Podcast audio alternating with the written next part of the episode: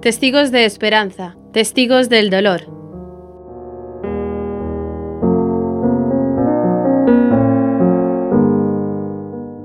Mi nombre es Esther, soy madre de dos hijos, uno de casi 18 años y el otro de 16. Estoy casada y pues soy farmacéutica. Lo que pasa que ahora no trabajo, soy jubilada porque viví el atentado de los trenes de Madrid.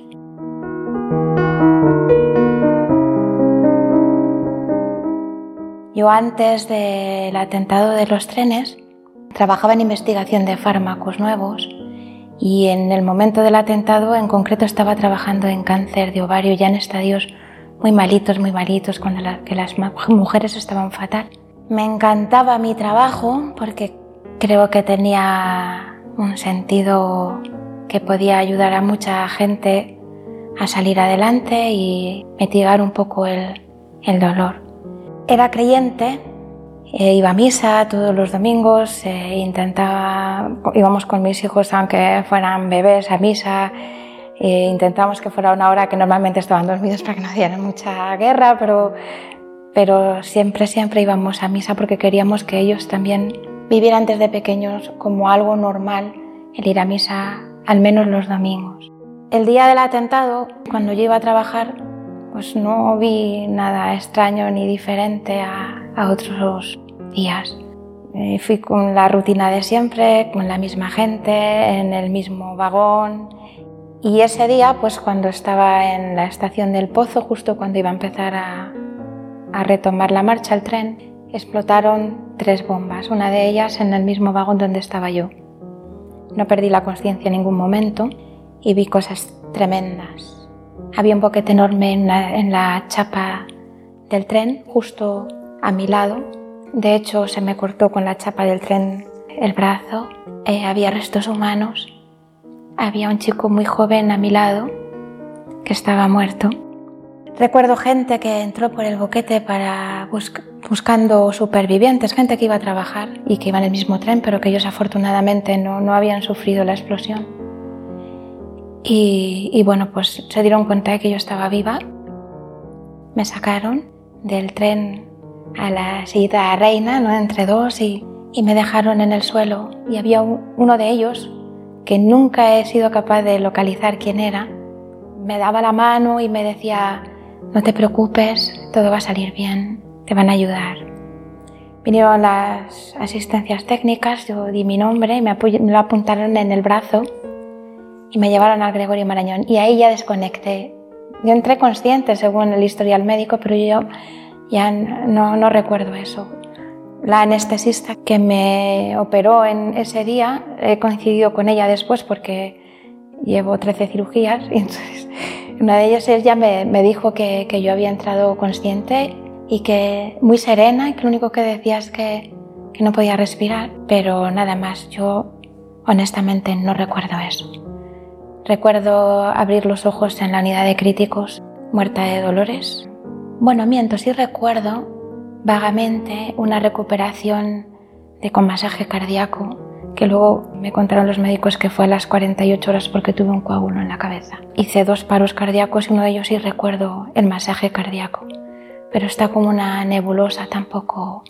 Sí recuerdo cuando me, pues eso, cuando me despertaron del coma, no me podía mover absolutamente nada, era como un tronco sin extremidades, que sí las tenía, pero yo no las sentía. Era como si mi cerebro hubiese anulado todo mi cuerpo para dedicarse a, los órganos vitales.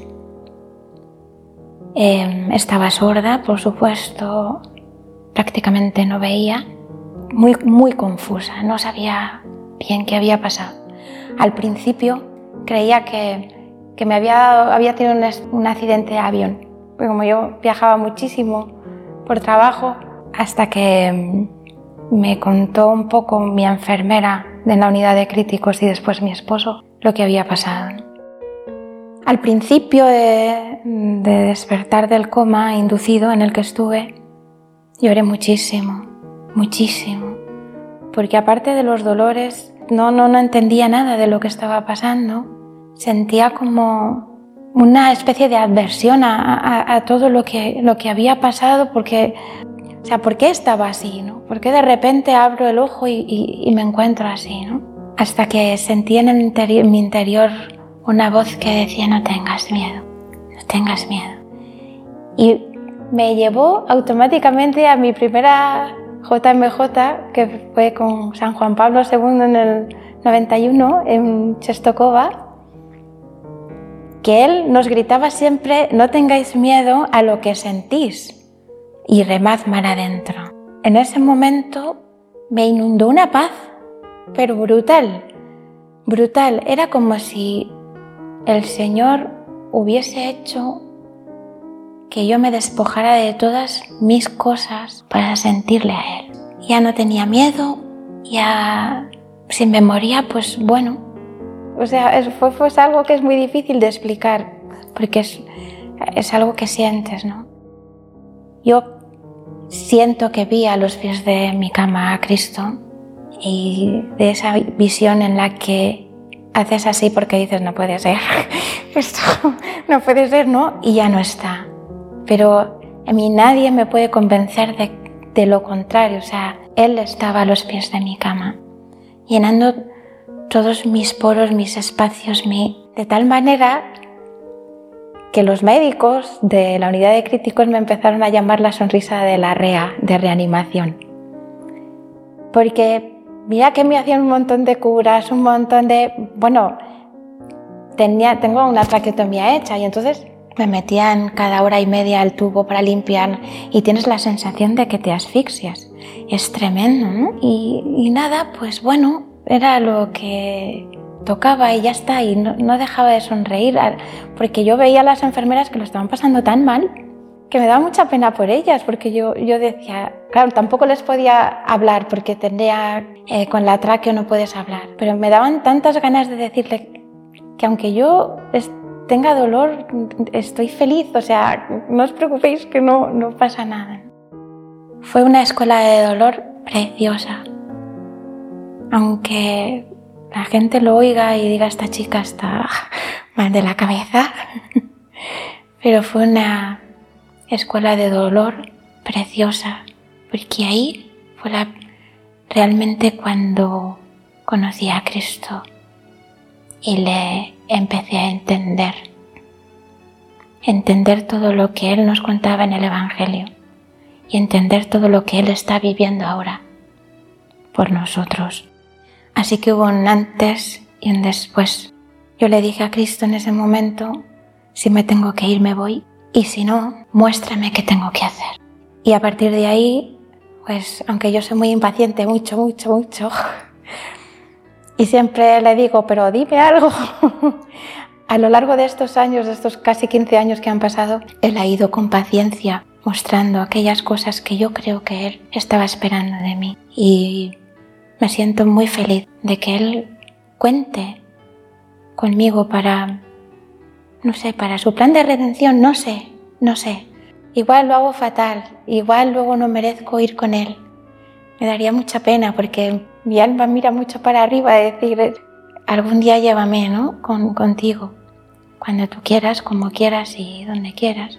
Pero ahora, a pesar de que no puedo trabajar, de que tengo un 67% de minusvalías, que me tienen que operar otra vez, que todas estas cosas, mis limitaciones, mis dolores diarios, mi, todo eso, soy inmensamente feliz, inmensamente feliz. Acabo de perder a mi madre hace tres meses, ha sufrido muchísimo, ha sido un cáncer fulminante horrible, horrible. Y aún así me siento feliz. Tengo mucho dolor por la pérdida de mi madre, pero a la vez me siento feliz porque, porque sé que ella está con el Señor y sé que todas las cosas de alrededor de mi vida las permite el Señor para un bien mayor. A mi familia les costó un poco el oírme decir que había perdonado a los terroristas. Les costó mucho porque porque estaban viendo cómo estaba yo ellos durante un año estuvieron viendo que me tenía que duchar mi esposo porque ni siquiera podía meterme en la ducha, o sea, era tremendo. Entonces, al verme así y, ver con, pues eso, tantas cirugías y tantos dolores y tanto, les costó. A algunos más que a otros, pero necesitaban su, eh, su tiempo para perdonar. Sé que hay alguno que no ha sido capaz, pero yo confío en que no ha llegado el momento del, del perdón. El Señor lo, lo preparará para el mejor momento. Respetan que yo haya perdonado y les encantaría perdonar y eso es un buen paso, eso es un buen paso. Pero bueno, mis hijos sí perdonaron. A lo largo de los años cuando se han ido haciendo mayores, pues hemos ido hablando de esto muchas veces y hemos hablado mucho del perdón. Y hemos hablado eh, que cualquier humano puede llegar a hacer una atrocidad. Cualquiera. Yo, si hubiese nacido en el entorno de estas personas que, que pusieron la bomba, pues vete tú a saber, igual yo había sido peor todavía, ¿no? Pues les educamos en no juzgar, sino en aprender hasta dónde puede llegar el hombre cuando pierde el norte, lo que somos capaces de hacer. A través de todas las cirugías que he tenido, la mayoría fueron en los tres primeros años, siempre he encontrado una ocasión para dar gracias al Señor, porque sabía que cada una de esas cirugías con mayor o menor dolor podían producir un bien mayor para alguno de mis hermanos. A veces era alguien concreto, por ejemplo la conversión de mi hermano mayor que aún no se ha convertido, y otras veces lo dejaba al criterio de Dios, al que llamo jefe, al criterio del jefe, para lo que él necesitara. Con lo cual, el dolor tiene un sentido. No sufres por sufrir y que pase cuanto antes. No quieres el sufrimiento. A ver, no, no soy masoquista, ¿no? Pero ya que va a existir ese dolor, aprovechar ese dolor para un bien mayor, para alguien o para algo que el, que el Señor quiera tenga entre, entre manos. ¿no? Y es súper beneficioso, súper beneficioso. La rehabilitación igual. Yo tengo que hacer rehabilitación crónica. Y bueno, porque de vez en cuando pues me atasco, mi, en mi cuerpo izquierdo se atasca y se atrapan todos los nervios y entonces se, me caen las cosas y, tengo más dolor de lo normal, esas cosas. Entonces, pues igual es otra, es otra manera de, de hacer oración eh, para el Señor. Por lo menos a mí me llena mi corazón y lo hago con mucho más gusto y, y con mucha más serenidad. Recuerdo en concreto una de las operaciones más dolorosas que he tenido una cirugía plástica porque se me abrasó la cabeza por detrás y tenía una cicatriz de 10 centímetros, o sea, era tremendo, ¿no? Y eso había que cerrarlo. Y entonces, pues cuando me iban a quitar uno de los expansores, mi tensión estaba muy mal y me lo tuvieron que quitar sin anestesia, del tirón, tirando de, de la carne, ¿no? Y cuando subí a la habitación, lo único que dije Además no estaban mis padres porque pensaba, y, mi esposo porque pensaban que iba a tardar y entonces pues se fueron a comer y cuando me subieron ellos no estaban y le dije a la enfermera, me dice ya, ¿necesitas algo? Y yo sí. En el cajón hay un rosario, ¿me lo puedes dar, por favor?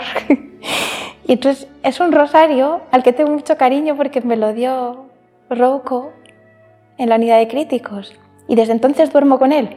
Y cuando me voy, cuando tengo cirugía siempre lo llevo también. Y, y solo necesitaba eso, ni siquiera lo recé. El rosario, solo quería abrazarle y sumergirme en el dolor con Cristo. O sea, sentir que Cristo estaba en el medio, en el centro de mi dolor, dando sentido a ese dolor.